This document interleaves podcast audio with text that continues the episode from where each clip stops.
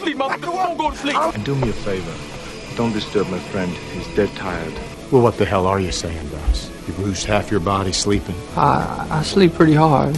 Welcome to Rock and Roll Bedtime Stories. Hey, it's Brian. Hey, it is Murdock. Welcome to Rock and Roll Bedtime Stories. Hey, if you want us to talk about something on the show, you have something you want to talk about, because it happens almost every week. We are the story guys at gmail.com is how you can send an email. Normally the letters that are sent are about like exploration or confirmation, right? Like someone will say, hey, I want to know about this thing or this artist. Can you, like, I heard this rumor, but I don't know if it's true. Can you tell me, right?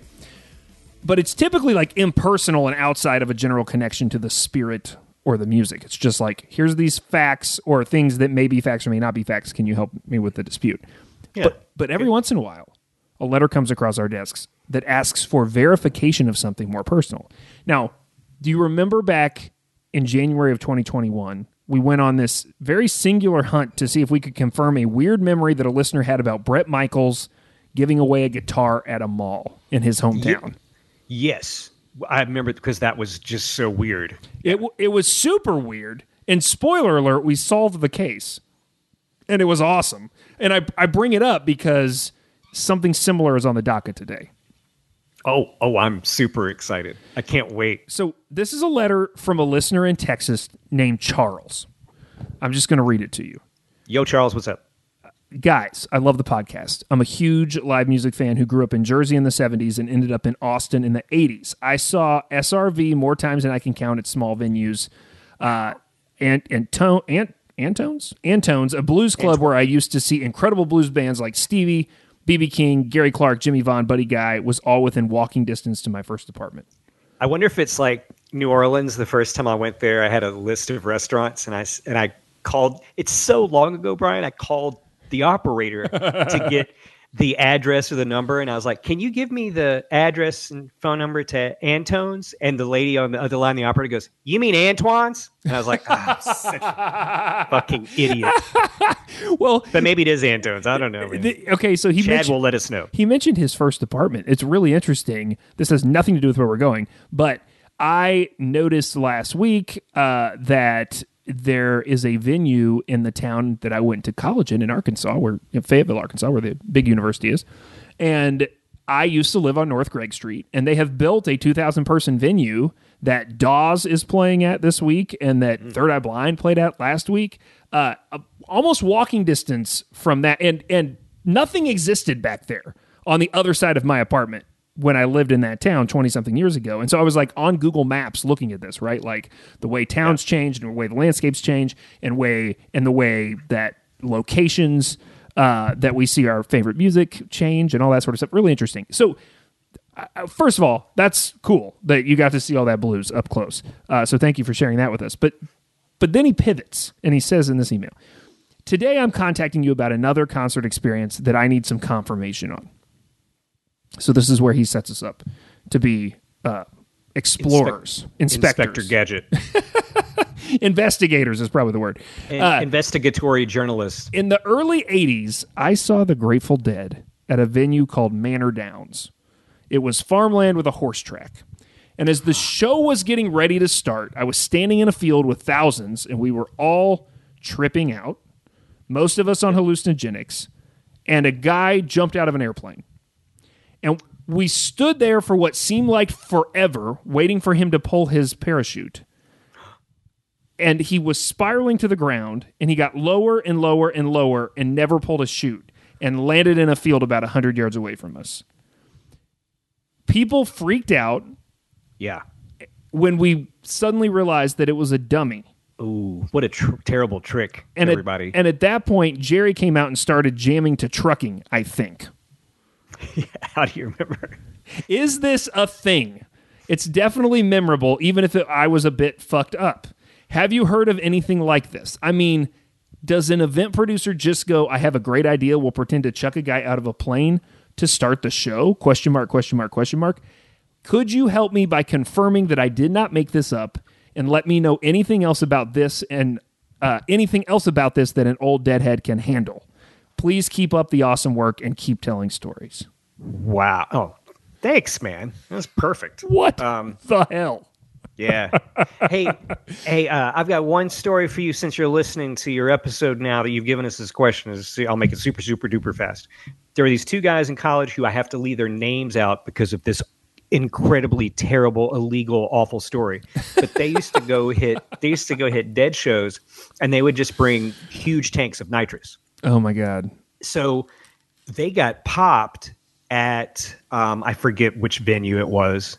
But then, they're in the parking lot or out by the road or somewhere. They were trying to be as far away as possible. And so the cops were pretty rough, and they knocked them down or whatever, and then cuffed them. And then the guy who I was closest friends with said the entire time, he said, look in the glove box, look in the glove box, look in the glove box, look in the. And so when they opened up the glove box, they had some license, like they had an ice cream truck. and they had the freaking cops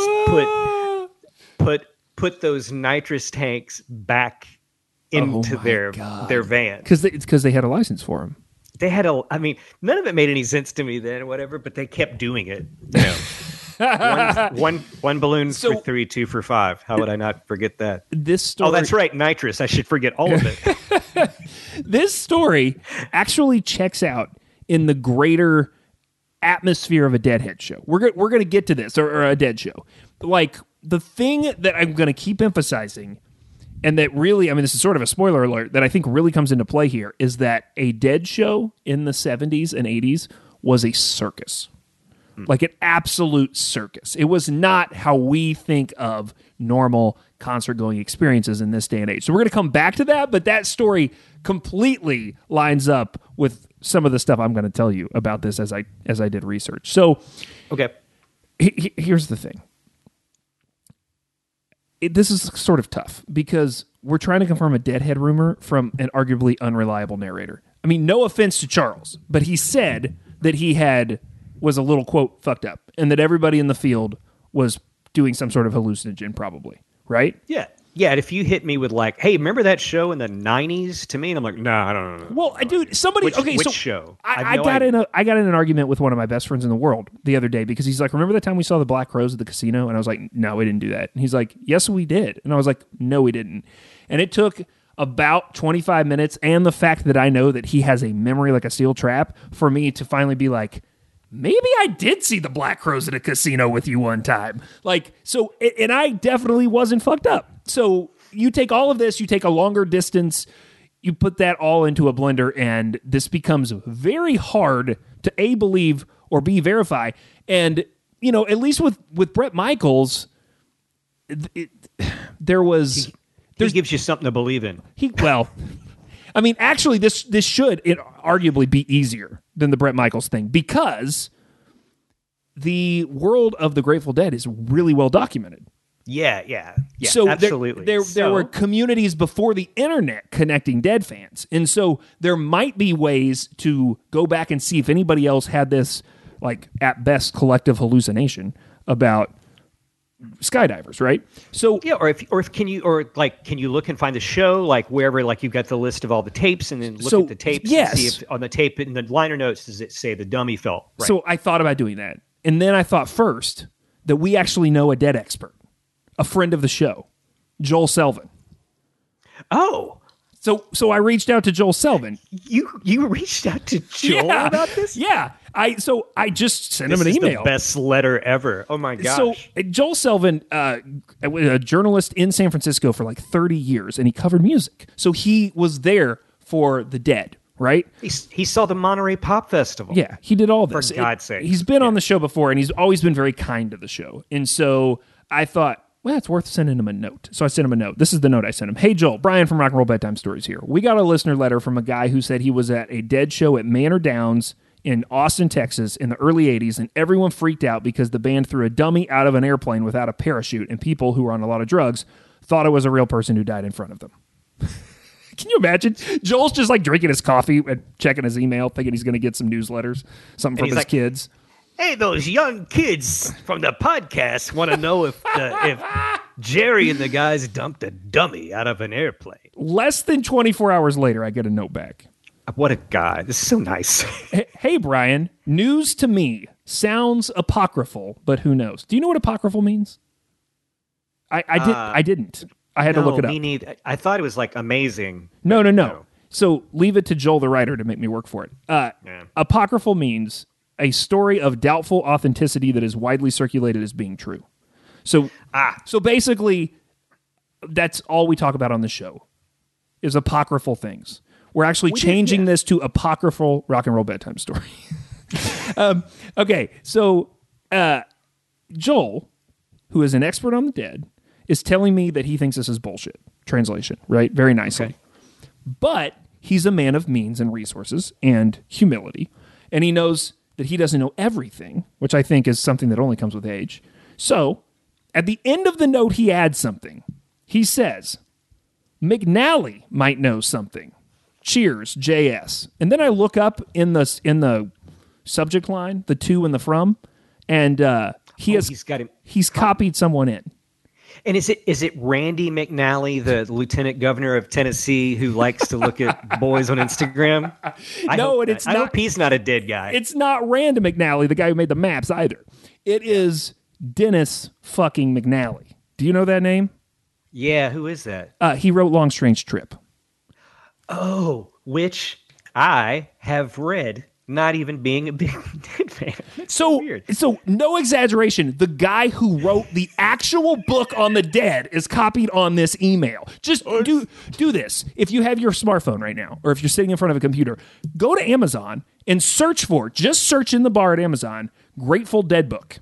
Okay? That's all you got to put. And that's Long Strange Trip is what's going to come up. So he literally wrote the book. Mr. McNally also edited a book called Jerry on Jerry, the unpublished Jerry Garcia interviews.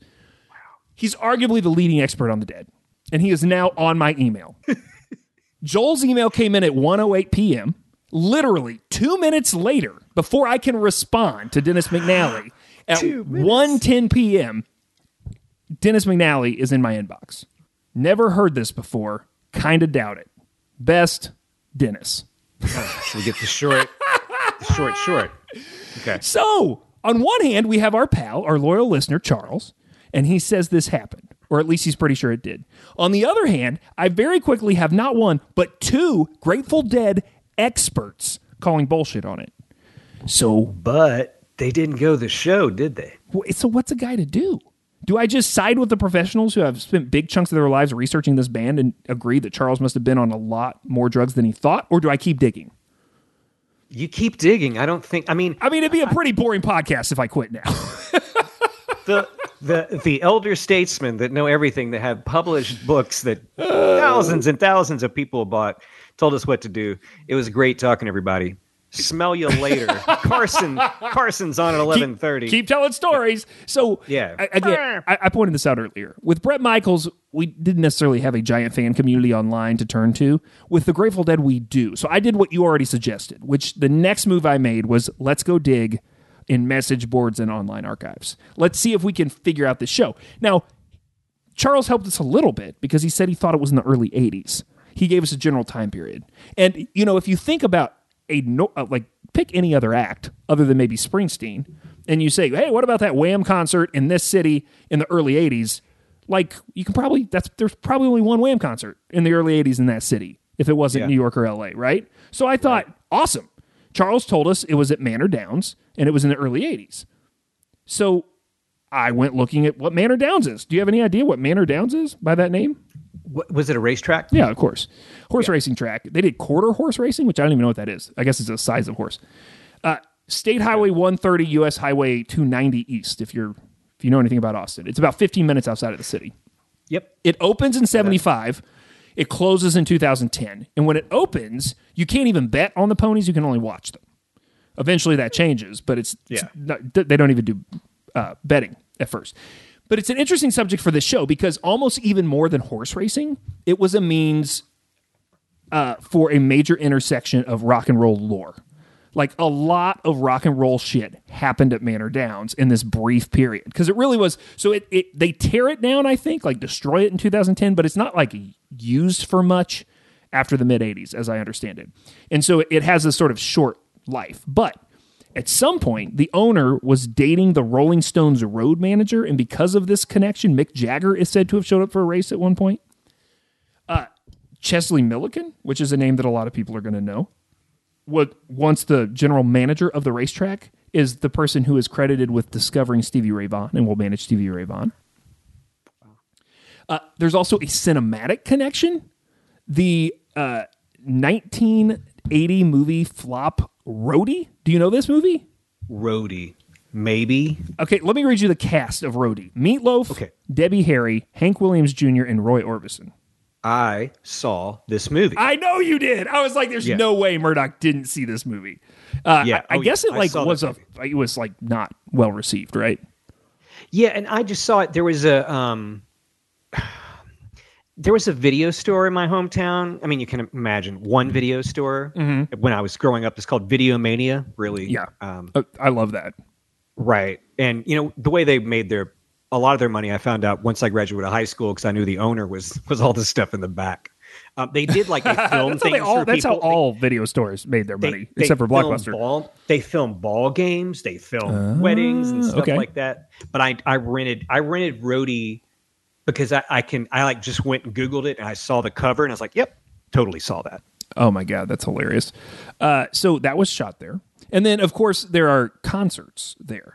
Racetracks are huge, and so they make an obvious place to throw a big outdoor show. Manor Downs is not an exception.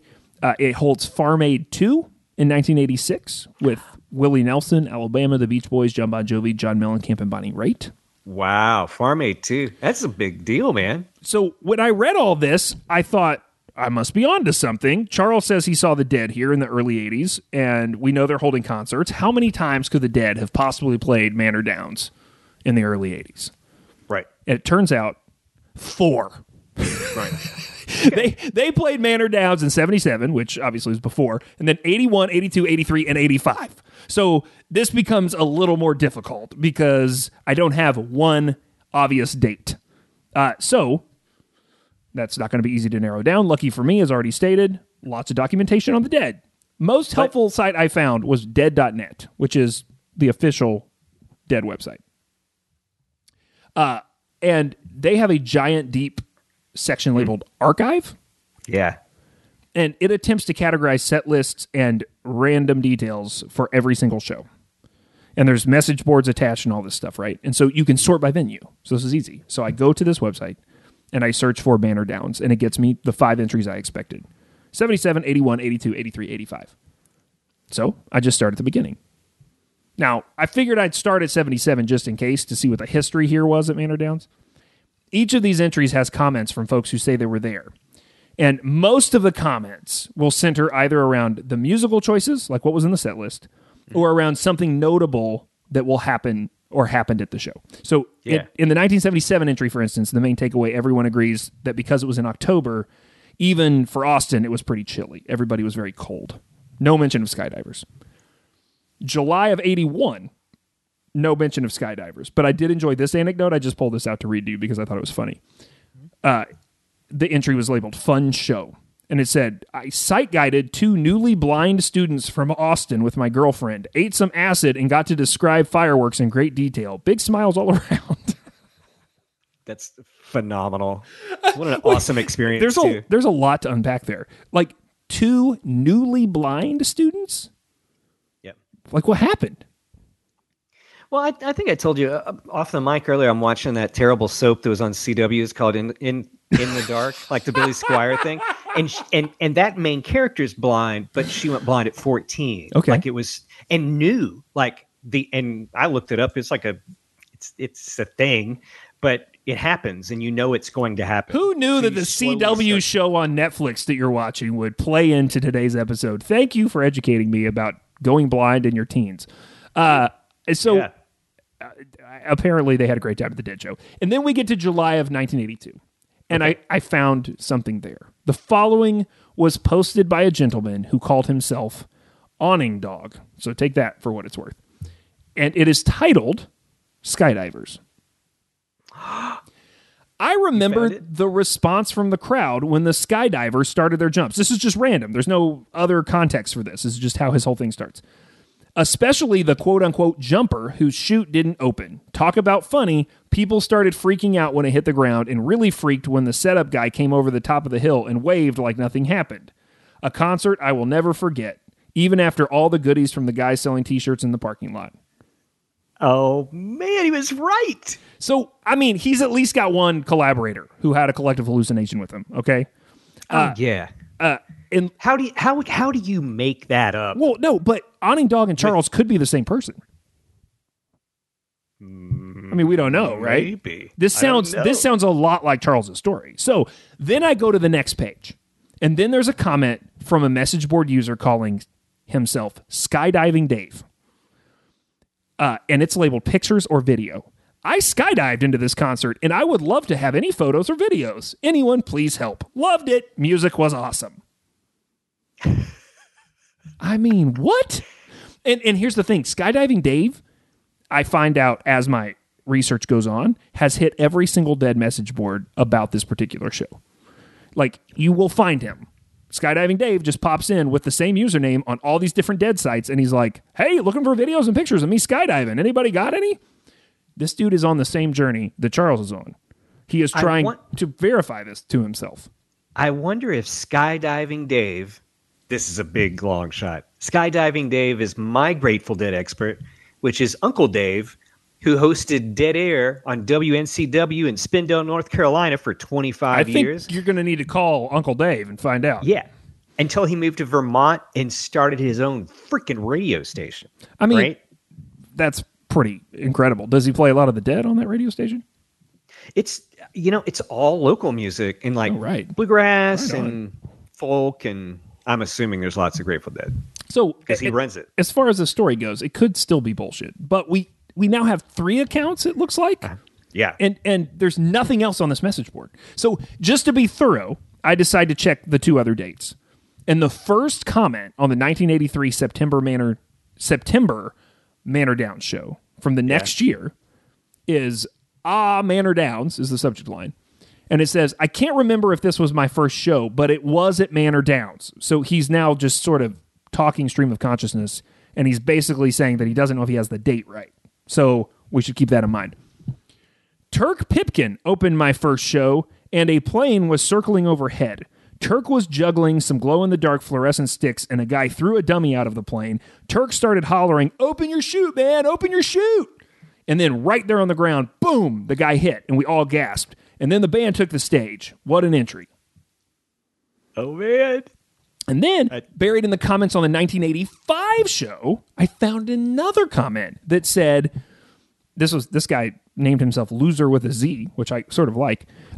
The most memorable moment of this show for me was that before the show, a small airplane flew around overhead, and the PA announcer told the crowd that some guy would parachute out of the plane. Well, he jumped out and never opened his chute and, quote-unquote, landed behind some hills, and that was that. No one remembers that but me. Am I going crazy?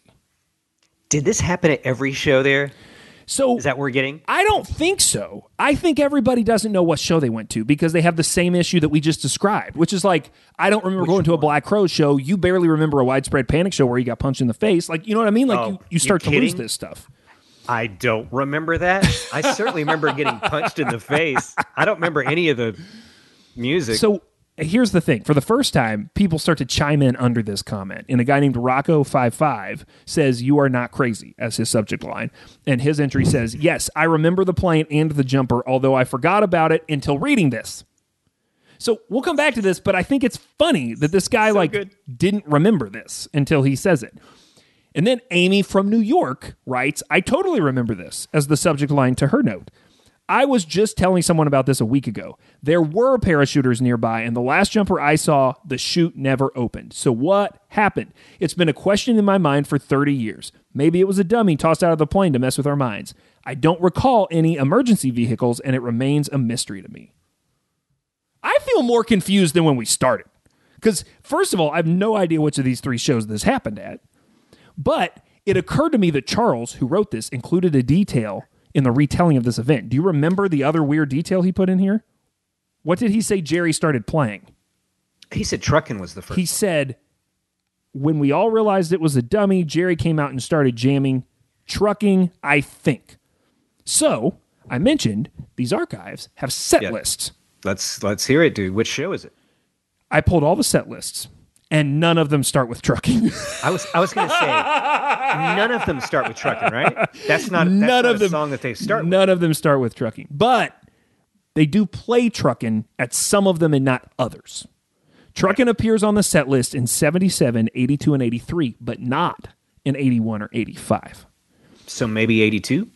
We know Charles thinks this happened in the 80s, and there's no mention of a skydiver in the 77 archive entry, so I think we can narrow it down to 82 or 83. Now, that's not waterproof, but I think we're there. So then this became a question of what other breadcrumbs are in all of these accounts that we're reading that we might be able to chase. And that led me back to that 83 show post, where the guy says, first, that he's not sure he's on the right thread.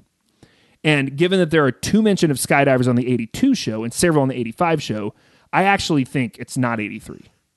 So I think it's probably more likely to be 82 than it is 83. But what he does give us is a more useful, he gives us a name, Turk Pipkin.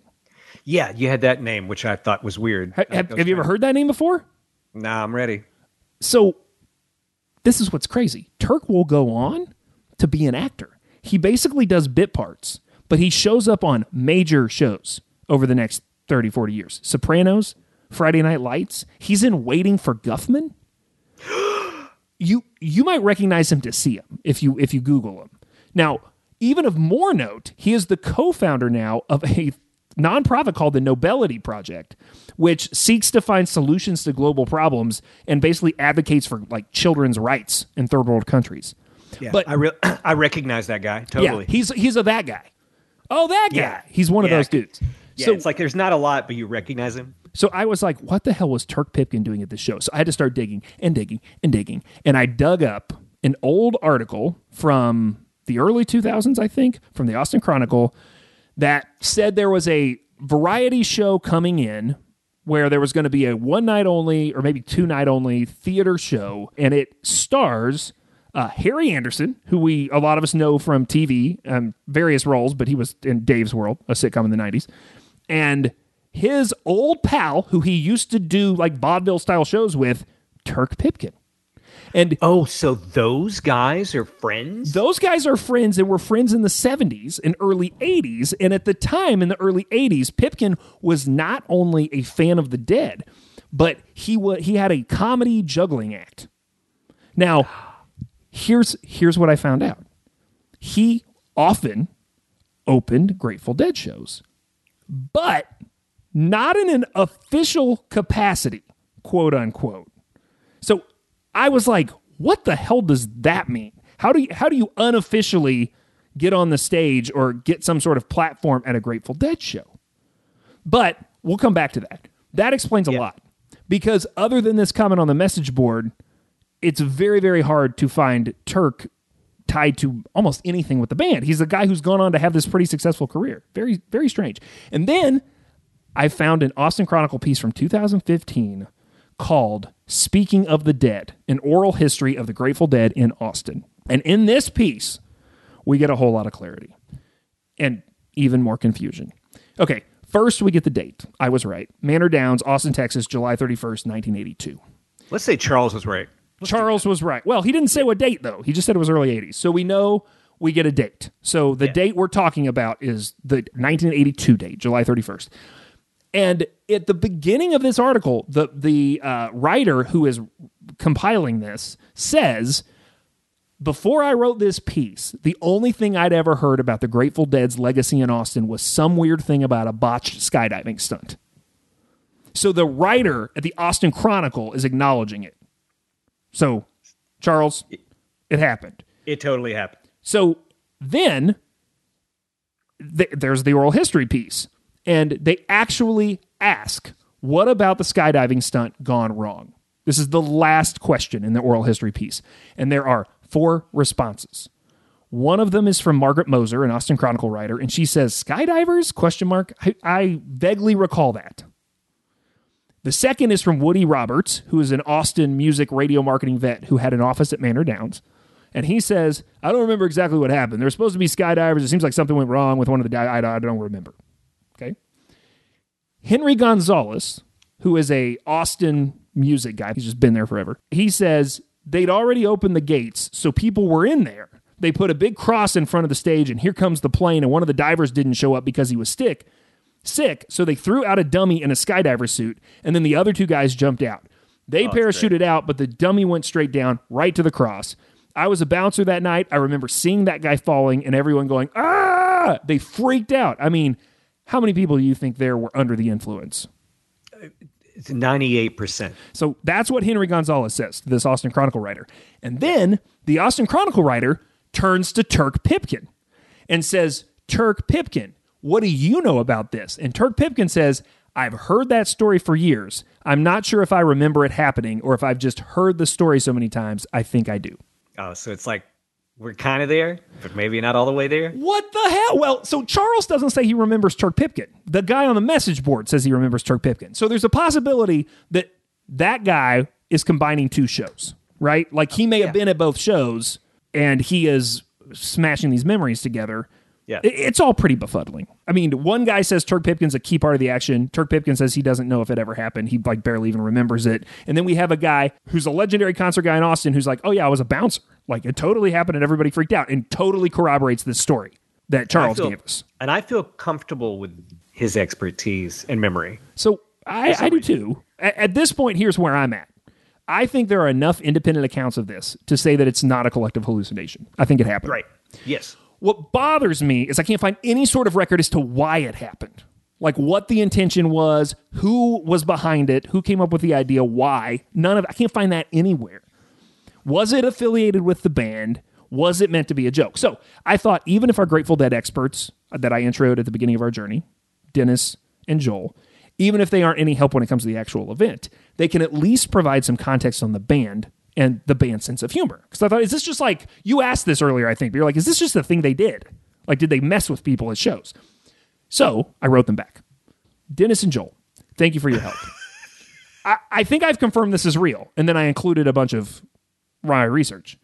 Just wondering if there's anything else out there that explains why they did the skydive jump in the first place. And was there a history of the Dead doing stunts like this to mess with their audience? 30 minutes later, Dennis McNally replies. Oh my gosh. Past the Memorial Day wipeout of 1970, parentheses, look it up, I'm not really aware. What the hell does that mean? There must have been something that happened. I don't know. Memorial Day wipeout of 1970, does that mean anything to you? Not to me. Well, that was a real question mark for me, because searching those words in any combo on the internet doesn't give you anything. So it sounds ominous. It sounds like it was a big deal. Who wiped out? What happened to Memorial Day? Lots of questions. So when I couldn't find anything via a general search, I went back to the archives. And I looked up Memorial Day 1970. Mm-hmm. They played a music festival in England that weekend, and it seems to have been fairly uneventful, and I'm not sure they played actually on Memorial Day. I was stumped, but then I got to thinking about something, reflecting on myself. This is a little embarrassing. I sometimes have to really stop down if someone says Labor Day or Memorial Day to me and think about which one is which. Yeah, you got May or September. Yeah, do you do that? Yeah, I get them mixed up sometimes too. Okay. I had to learn them so that I could write copy for them. Memorial Day is in May. I literally do that silently when someone asks me. I thought, maybe Dennis McNally, a man who's clearly in his 70s or 80s, maybe he got him confused. Maybe he's thinking Memorial Day and he means Labor Day. It's such an easy thing to mix up. Nothing in 1970 on Labor Day. But I went back to 1969 just for fun. And on Labor Day in 1969... actually a few days before Labor Day, but like early September of 1969. Holiday weekend. I would argue it's close enough to be confused with Memorial Day of 1970, because it's within spitting distance, kind of, right? Especially with this amount of perspective. I think I found it. And this is what I found. Anybody got any requests? I couldn't make out any of them, man.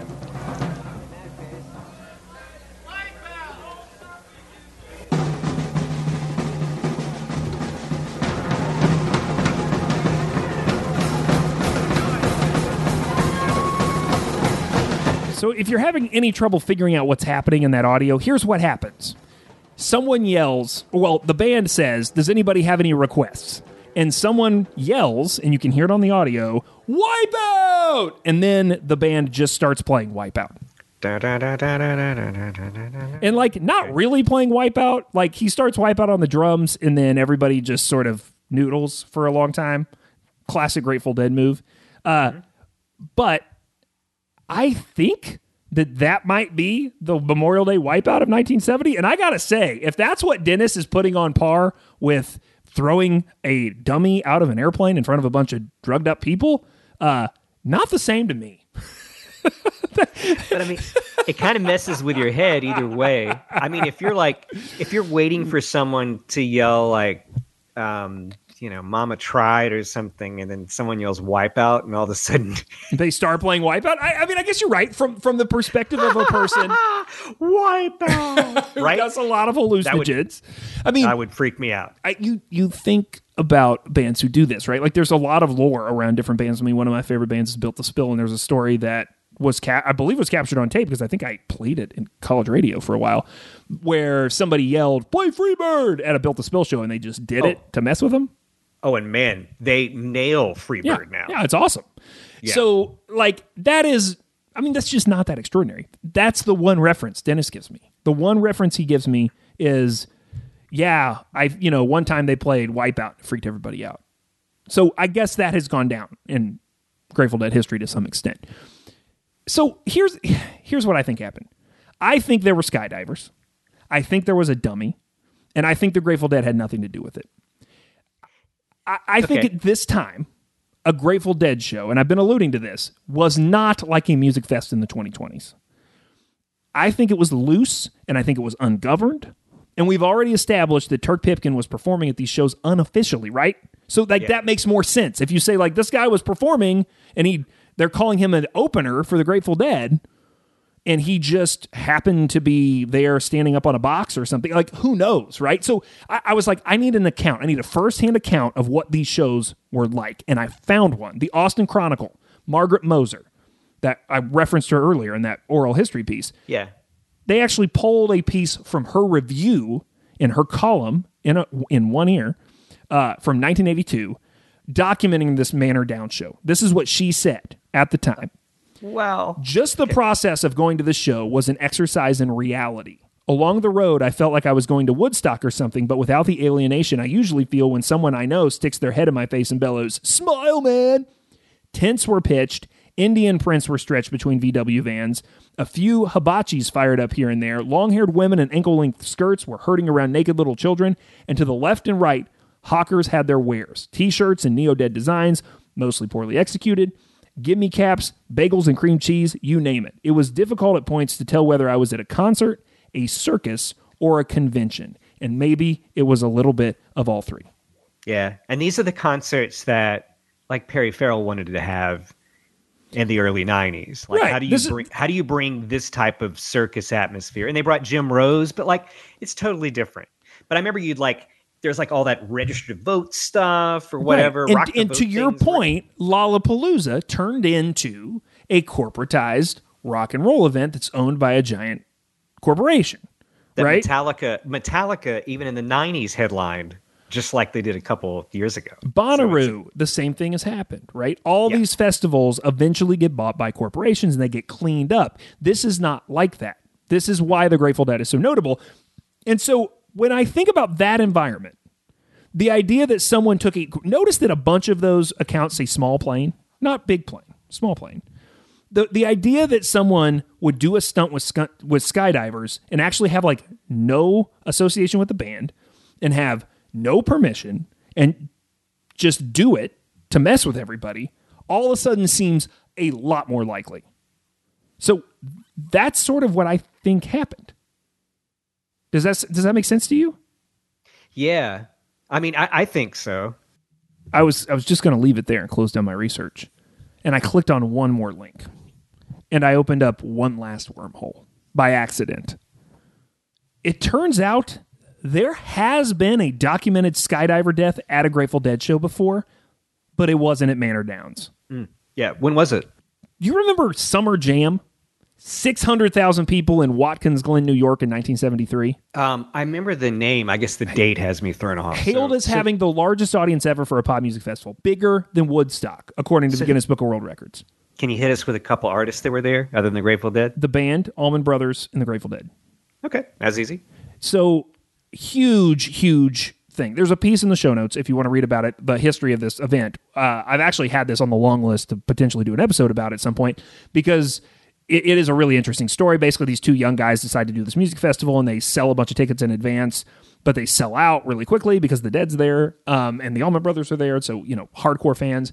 And then people ascend on this small town. What I did find, though, is there is an aside about an accident that happened at Summer Jam, and I'm just going to read this to you.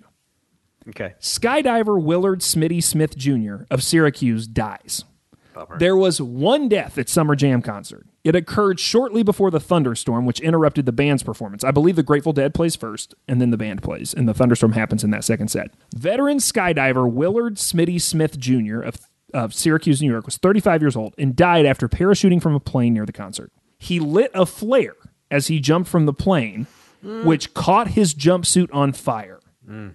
A friend told the Post Standard that Smith used a, quote, military explosive containing 4 ounces of TNT as an attention-gaining device.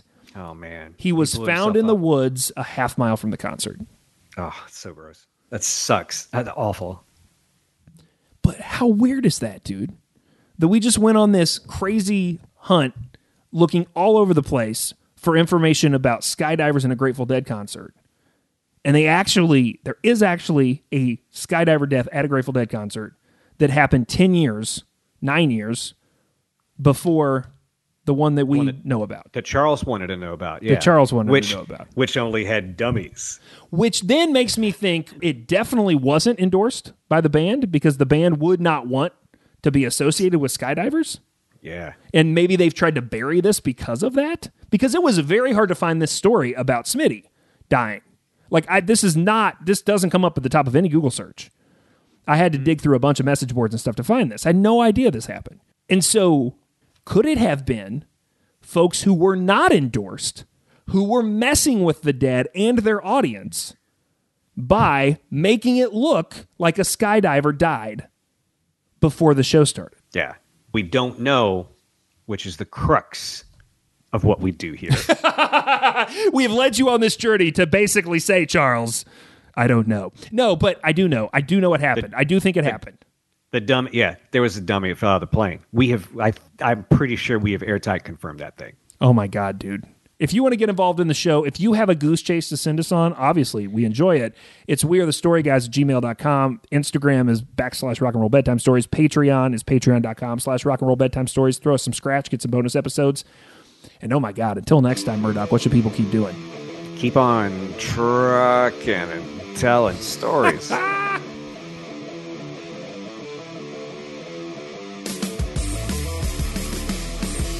Rock and Roll Bedtime Stories is a Story Guys production. The show is produced and edited by Brian Eichenberger. Get more stories, hear more podcasts, and book the guys for your conference or house party at wearethestoryguys.com. Copyright Boy Have We Got Stories Productions. All rights reserved.